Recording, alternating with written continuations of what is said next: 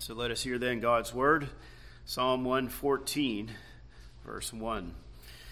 When Israel went out of Egypt, the house of Jacob from a people of strange language, Judah became his sanctuary and Israel his dominion. The sea saw it and fled. Jordan turned back. The mountains skipped like rams, the little hills like lambs. What ails you, O sea, that you fled? O Jordan, that you turned back, O mountains, that you skipped like rams, O little hills, like lambs. Tremble, O earth, at the presence of the Lord, at the presence of the God of Jacob, who turned the rock into a pool of water, the flint into a fountain of waters. The grass withers, the flower fades, but the word of our God endures forever. Amen. Well, as we begin here today, I want you to think of someone or something that causes everyone and everything around to shake and tremble. Now, maybe you think of a character in a book or maybe a movie that you've seen, and you know, maybe you think of the old Godzilla movies or Darth Vader or Sauron or T Rex in Jurassic Park or something to that effect. Um, maybe you've been uh, in a hurricane or an earthquake and everything is shaking around you. Well, with these things in mind, we come here to this portion of the psalm, which especially emphasizes these things that everything is responding with fear. Well, last time we began it, and we saw how central it is here initially.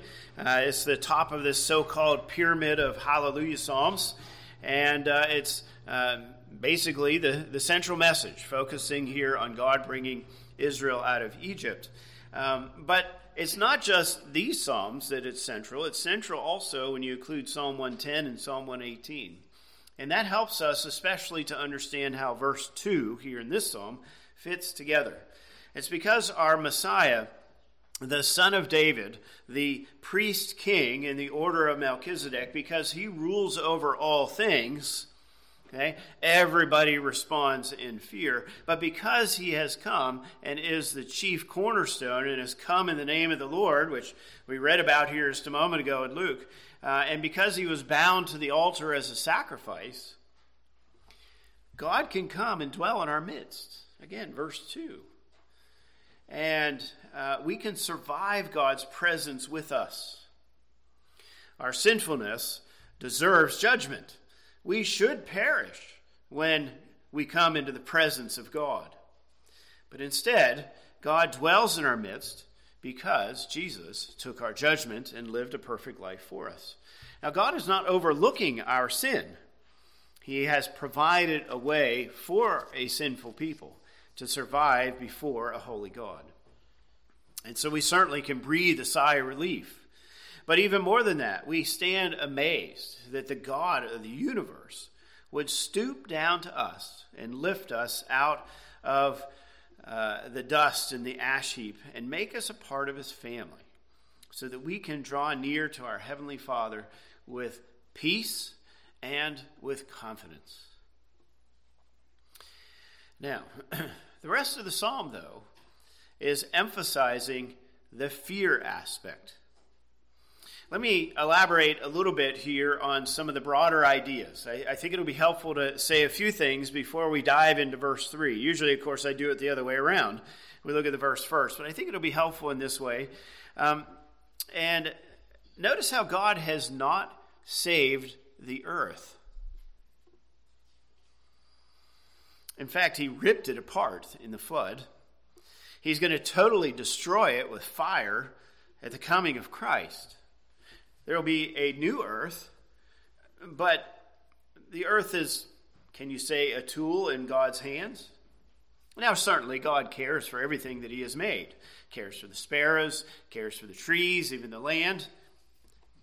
But there's a fundamental difference between God's relationship with the created order and us.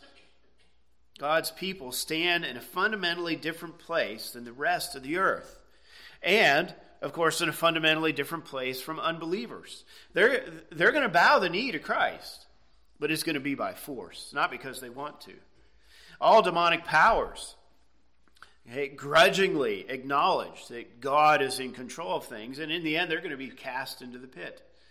The corrupted world will be consumed by fire. And so you see, there's a fundamental difference between the created order and the unbelievers and the demonic powers and what God does with us. And so God redeems us, God blesses us. We are His chosen people. But uh, everything else is afraid of Him. The terrifying presence of God is really the theme here of this song. Now, Israel did shake in fear, yes. Even at the plagues, some of them, we believe, affect, affected Goshen. Some of them certainly did not. Uh, in the Exodus, there was fear. The crossing of the Red Sea, they were afraid. Mount Sinai, they were afraid. The conquest, even.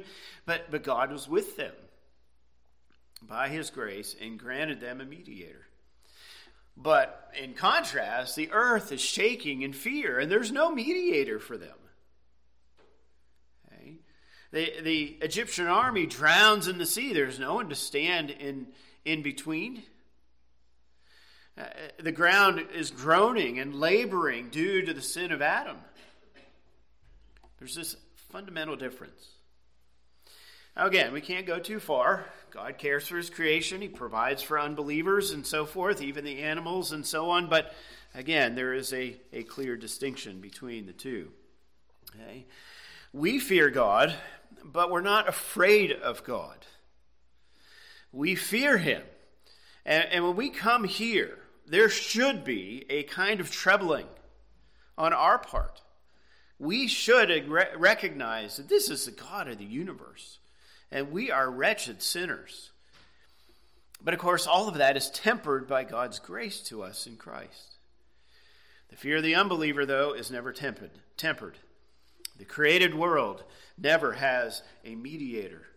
God has stooped down to lift us up, but He is above everything, and He is worthy of, of, of all praise and honor. So, with these few thoughts in mind, let's now look at verses 3 to 8.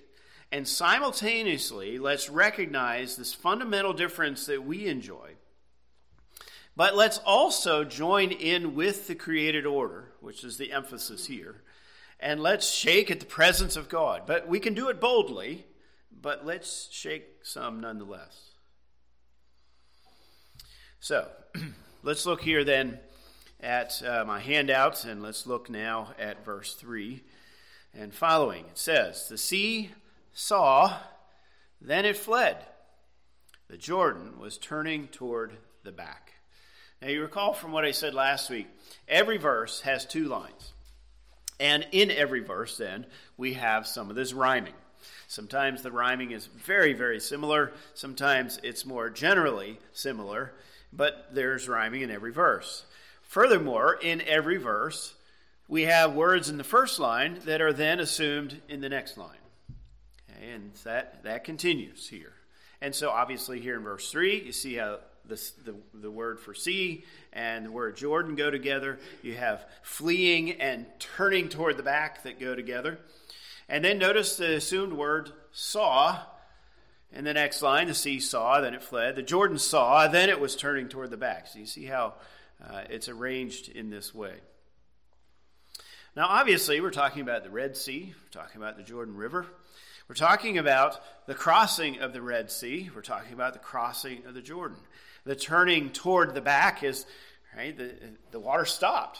Right? They they went backwards. You know, and I, I was taking uh, the kids to piano lessons yesterday, and we crossed uh, the the bridge there in Franklin, and the water is just so high. And I, and I was trying to envision that water just stopping and piling up in a heap. Uh, it's truly amazing. Okay. Well. Notice how this then takes us back to verse 1. As I mentioned last week, we have verse 1 when Israel goes out of Egypt. And then in verse 2, we jump forward almost 500 years to God dwelling in his temple there in Judah and ruling as king there on his throne and so forth. But now we kind of come back to the proper time frame, if you will, when they went out of Egypt. Verse 1, well, verse 3, they crossed the Red Sea. And then 40 years later, they crossed the Jordan. Let's bring in verse 4 now. the mountains skipped like rams, hills like sons of sheep. Again, notice some of the rhyming here and the assumed word skip in the next line. Uh, that word for skip, I, I think that's probably the best way to translate the word, but we still need to understand what it means. It does not mean this young kid who is just having a good time skipping down the sidewalk. That's not what we're talking about. We're not talking about skipping or leaping and dancing for joy. We're talking uh, the idea of writhing in pain. Uh, the word for dance can mean to writhe. Um, and so it can be this positive idea, it can be this negative idea. And here this is, is the idea. So if, if you want to paraphrase the word, you can see the mountains are writhing.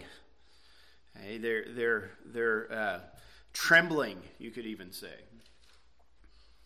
Now, for those who would say that we should see verse 4 as uh, both lines saying basically the same thing, a synonymous meaning, then they would say the mountains and hills refer to the same event.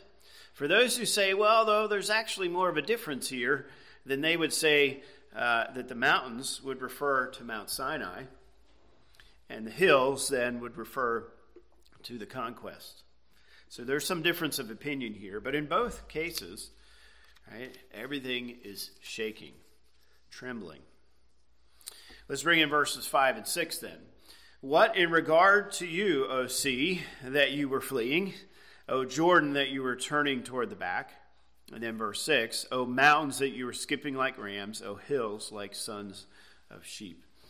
Obviously, we have more rhyming, right? Verse 3 and verse 5 are very much the same, and then verses 4 and 6. So we have the same ideas. We have the same kind of ideas with assumed words and so on. But the biggest difference, of course, is at the beginning of verse 5. Now, literally, it says, What in regard to you? Uh, but we might paraphrase and just simply say, Why? Why, O sea, are you fleeing? And, and then that's assumed in the next three lines. Why Jordan turning back? Why mountains are you skipping? Why hills? And so forth. Okay. So we, we move from verses 3 to 4 that you might say just give a description of it, a poetic description of, of seeing and running and skipping and so forth. But now, do you see how personal it is? Okay, what in regard to you, that you were fleeing, and so on. So notice how these inanimate things are treated as people. We call this personification, right? You treat them like a person. And we do this. Okay? We do it with our, our car or some toy that we have, or we do it with our pets, especially. Okay? They, they have some kind of personality, but of course we add to that and we talk to them and pretend that they understand us and we understand them. And some, to some degree, they do, but in many ways, they don't. um, and so that's what's happening here with the waters and with the hills. They're treated like a person. And so they're asked this question Why did you do this? All right, now, verse 7. Because of the presence of the Lord, tremble, O earth, because of the presence of the God of Jacob. All right, again, you see more rhyming here. Lord and then God of Jacob go together. Uh, note the assumption of the imperative in the first line in the next line. So, uh, tremble, earth, can be repeated in the next line. All right, well, the question's being answered here, isn't it? Okay, why have you done this? Verses 5 and 6. Well, it's because of God's presence. Now, your translation may use the preposition at instead of because, and they really do mean the same thing in this context. Um, I think because makes it a little bit clearer, so hence I went with that. Um, but uh, simply, why, O sea and Jordan and mountains and hills, did you flee and turn back and skip? Well, it's because God was there. Now, remember what I mentioned last week. I indicated to you that God is not mentioned in the psalm until verse 7. Well, here we are. Now, yes, we have verse 2, his sanctuary, his dominions, but we don't have God mentioned by name until now. Why? Well, obviously, the psalmist here is trying to build the suspense. You know, something obviously is causing the created order to go nuts. Right? They're responding in fear. Well, what is it? Well, now we know. It's God's presence. Okay? It, it's not Sauron, it's not the T Rex. You know, it, it's God that is causing these things to respond in this way. Now, notice also what I mentioned to you last week. It's not the name Yahweh, which in this section we would expect. In Psalms 111 to 117, Yahweh is mentioned 39 times. But we don't have the name Yahweh in this, this psalm, and that's partly why it stands out, is put here in the middle. Uh, but even the regular name for God, Elohim, is not used here either. Now, it's only used four times in this section, and it's not used here. Instead, we have these two other names. And the first one is Lord. And the Hebrew word here is Adon. Now, we're used to Adonai, right? We, uh, we think of different names, and, and, Adonai is one that we hear. Um, and, but that means my Lord. Adon just simply means Lord, Master, Sovereign. Okay? So, why is the why are the waters, why are the hills responding? Because the Lord of the universe has come. And that's why they must tremble. Again, we, we tend to, can you say, get comfortable with God? And, and there's a place for that. But this is God. It, it, trembling is a, is a proper response. Now, the next name we see here is the God of Jacob. now, I just mentioned to you here a moment ago that this is not the normal word for God, Elohim. It's actually Eloah. Now, it's kind of a, a in between name, if you will, between the name El, think of El Shaddai, and Elohim.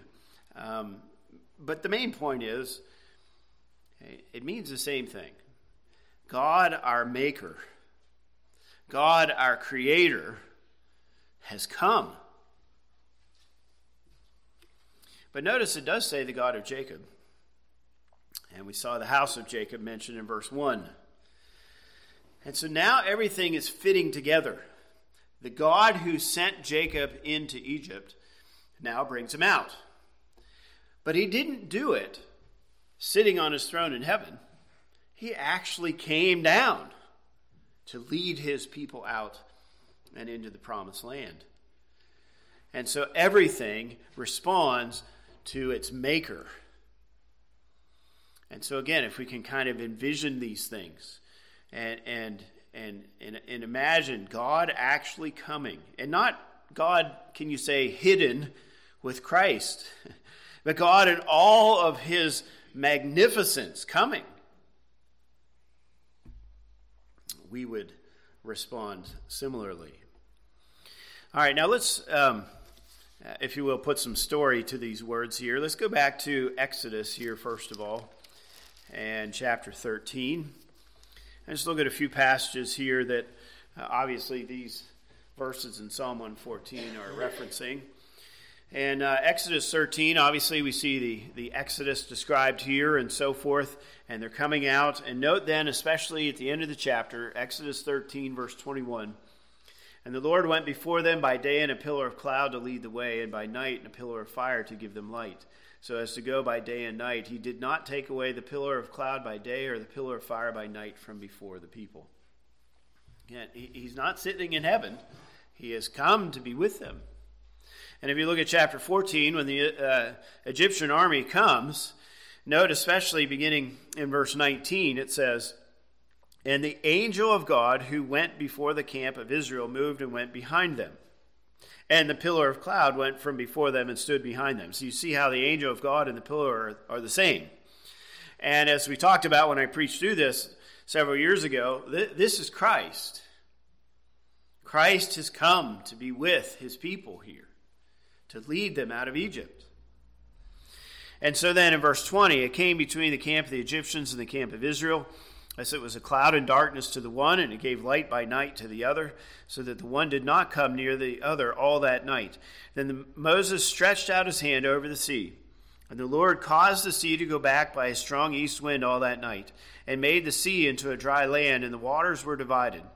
So the children of Israel went into the midst of the sea on dry ground, and the waters were a wall to them on their right hand and on their left. And of course, the Egyptian army pursues, and God destroys them. Now, why, O sea, did you flee? Well, in one sense, it was the wind. In one sense, it was Moses' rod. But it's also only because God was there. And the sea responded accordingly. Let's turn forward then to chapter 19. Here now Israel has come to Mount Sinai. And note, especially beginning in verse 16. Exodus 19, verse 16, Then it came to pass on the third day in the morning that there were thunderings and lightnings and a thick cloud on the mountain, and the sound of the trumpet was very loud, so that all the people who were in the camp trembled. And Moses brought the people out of the camp to meet with God, and they stood at the foot of the mountain. Now Mount Sinai was completely in smoke, because the Lord had descended upon it in fire. Its smoke ascended like the smoke of a furnace, and the whole mountain quaked greatly. So note again the fear at the presence of God, the fear of the people, the fear of the mountain. It's shaking. God is there. But notice what we see in chapter 20. We see the uh, Ten Commandments given. God speaks them. And then in verse 18 it says, Now all the people witnessed the thunderings, the lightning flashes, the sound of the trumpet, and the mountain smoking. And when the people saw it, they trembled and stood afar off. Then they said to Moses, You speak with us, and we will hear, but let not God speak with us, lest we die. And Moses said to the people, Do not fear, for God has come to test you, and you uh, and that his fear may be before you, so that you may not sin. Okay. Again, God's presence elicits fear, but there's no mediator for the mountain. There is a mediator for the people of God. And of course, Moses points us to Christ. Let's turn then to Joshua chapter 3. In Joshua chapter 3, here, of course, is uh, Israel being led by Joshua now. They come to the Jordan River. And beginning in verse 14, we have these words Joshua 3:14. So it was when the people set out from their camp to cross over the Jordan, with the priests bearing the ark of the covenant before the people. And as those who bore the ark came to the Jordan, and the feet of the priests who bore the ark dipped in the edge of the water, for the Jordan overflows all its banks during the whole time of harvest that the waters which came down from upstream stood still and rose in a heap very far away at Adam, the city that is beside Zaretan. So the waters that went down into the sea of the Arabah, the salt sea, failed and were cut off, and the people crossed over opposite Jericho. Then the priests who bore the ark of the covenant of the Lord stood firm on dry ground in the midst of the Jordan, and all Israel crossed over on dry ground until all the people had crossed completely over the Jordan. All right, well, here's our, our narrative context. And uh, do you see the, the words that are repeated? You see the language of crossing, but then you also see the language of the priests and the ark. This repetition points us to what is most important. The reason why Israel crossed is because God was with them. Remember, the Ark of the Covenant is symbolic for the throne of God and God sitting on his throne. Now, right, in, in other cultures, they would have an image of their idol uh, as they would carry their Ark of the Covenant. Israel didn't have one because they didn't represent God, but God was there nonetheless. And so this is why the Jordan turned to the back because God is there. All right, let's turn then to uh, Judges chapter 5. Now, in Judges 5, we have here the song of Deborah and Barak. and uh, especially notice then verses 4 and 5. Judges 5, verse 4. Lord, when you went out from Seir, when you marched from the field of Edom, let me pause there a moment. Hey, remember, Israel is wandering in the wilderness. They come up on the east side of the Jordan. They come from Moab, Ammon, Edom. And then they cross into the Jordan. So notice, it's Yahweh who is coming. So then what happens? The earth trembled and the heavens poured. The clouds also poured water. The mountains gushed before the Lord, this Sinai before the Lord God of Israel. And so uh, Sinai is no longer down south, it's, it's in Israel, is the idea. But our point here is that God's presence is eliciting this kind of response. So let's come back to Joshua then. Here's where the question is. let's turn to chapter 10. Um, as I mentioned a little bit ago, should we see mountains and hills as something different or something the same? Are we only talking about Mount Sinai, or are we also talking about Canaan? Well, in light of Judges 5 that we just read, I think we should see a difference. And notice then these words. This is Joshua 10. And note especially verse 11. And it happened as they fled before Israel and were on the descent of Beth Horon that the Lord cast down large hailstones from heaven on them as far as Azekah, and they died. There was more who died from the hailstones than the children of Israel killed with the sword. Now, typically, hail is accompanied with rain, and in light of Judges 5, I think we should put all this together. There it says about the earth trembling. Here it's talking about the enemies trembling. But in both, you see, God is there. You know, it's so easy for us because we do not see God to forget that God is here. And He comes in special ways. And obviously, here in the Exodus and into the promised land, God was with His people. Let's look at one more passage here in this context, and that is in Psalm 77. There are actually uh, several places that use this kind of language that we're seeing here in Psalm 114. And here's one of them, and I picked this one because of how it ends. In Psalm 77, note then, beginning in verse 16, it says, The waters saw you, O God. The waters saw you. They were afraid. The depths also trembled. The clouds poured out water. The sky sent out a sound. Your arrows also flashed about. The sound of your thunder was in the whirlwind. The lightnings lit up the world. The earth trembled and shook. Your way was in the sea, your path in the great waters, and your footsteps were not known. You led your people like a flock by the hand of Moses and Aaron. So, obviously, referring to the same basic event. Now, do you see what's going on here? I've just put, if you will, some meat to the bones, so to speak.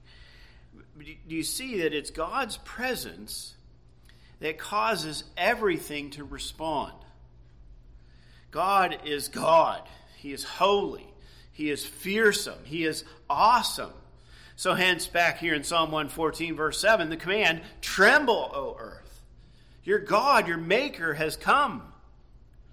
Be afraid. In many ways, the most permanent thing that we know in this life is the ground on which we walk. Tremble is the command at God's presence. Now let's bring in verse 8, and we can pull all this together. verse 8 says, The one who transformed the rock into a pool of water a flint to his springs of water. Now, notice first of all how that's not a sentence. It's flowing out of the names of God from verse 7. We're giving a fuller description, and in this case, some of what he did, this Lord, this God of Jacob.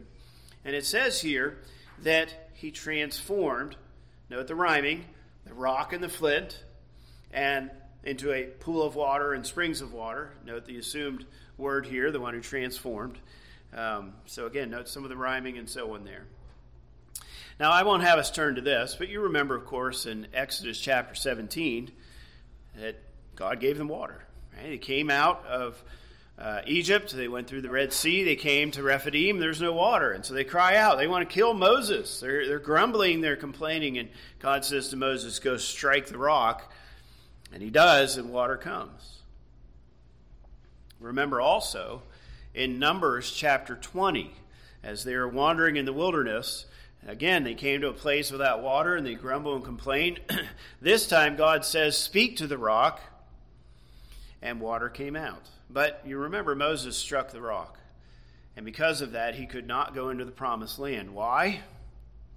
Because in Exodus 17, God stood on the rock, and Moses struck God,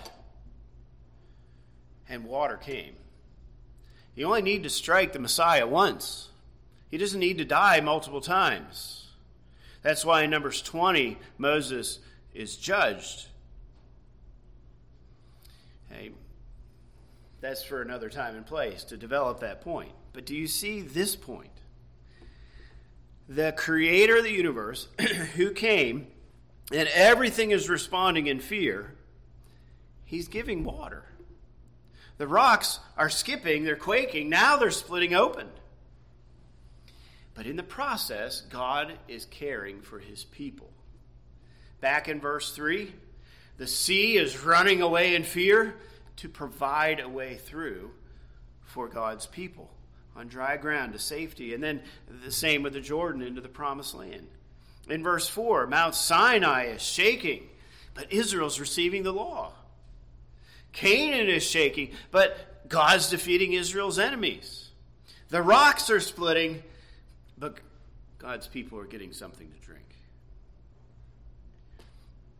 Do you see this twofold point? God's presence should elicit fear. This is, this is the God of the universe. But we can survive his presence he can dwell with us, verse 2, and now some of the things we've seen in these verses, because of our priest king, Psalm 110, and because of our Messiah, Psalm 118. God has provided a way for us to be with him. God is on our side. He even uses the earth to help us. He even uses the wicked at times to help us. All of it is for our benefit. But nevertheless, this is God. We can come before him with peace, but we need to recognize who he is. Let's turn a moment then to Revelation. And let's turn first to chapter 12. We have some similar ideas here. In Revelation 12, of course, we have this description of the woman and the child she bore and then the dragon. And uh, especially look down at verse 15, Revelation 12, verse 15. So the serpent spewed water out of his mouth like a flood after the woman, that he might cause her to be carried away by the flood. Let me pause there. Right, that's talking about false teaching, right? So Satan is using the mainstream media to, to confuse everyone, right? We just had January 6th and all this remembered and such. I mean, there's all kinds of lies that they tell us. Okay? Well, Satan's using that, okay? Now, verse 16. But the earth helped the woman, and the earth opened its mouth and swallowed up the flood which the dragon had spewed out of his mouth. As the earth was helping Israel as they came out of, of Egypt and into the promised land, so here the earth is helping the woman, which refers to the church. Same ideas. Let's turn to chapter 16 then a moment. And uh, at the uh, end of the chapter here, the seventh bowl. Let's pick up in verse 18. And there were noises and thunderings and lightnings, and there was a great earthquake, such a mighty and great earthquake has not occurred since men were on the earth. Now, the great city was divided into three parts, and the cities of the nations fell. And great Babylon was remembered before God to give her the cup of the wine of the fierceness of his wrath. Then every island fled away, and the mountains were not found and great hail from heaven fell upon men, each hailstone about the weight of a talent. That's about 75 pounds. Men blasphemed God because of the plague of hail, since that plague was exceedingly great. Notice, they don't repent of their sins. They don't turn to God looking for salvation. No, they just yeah, grumble and complain.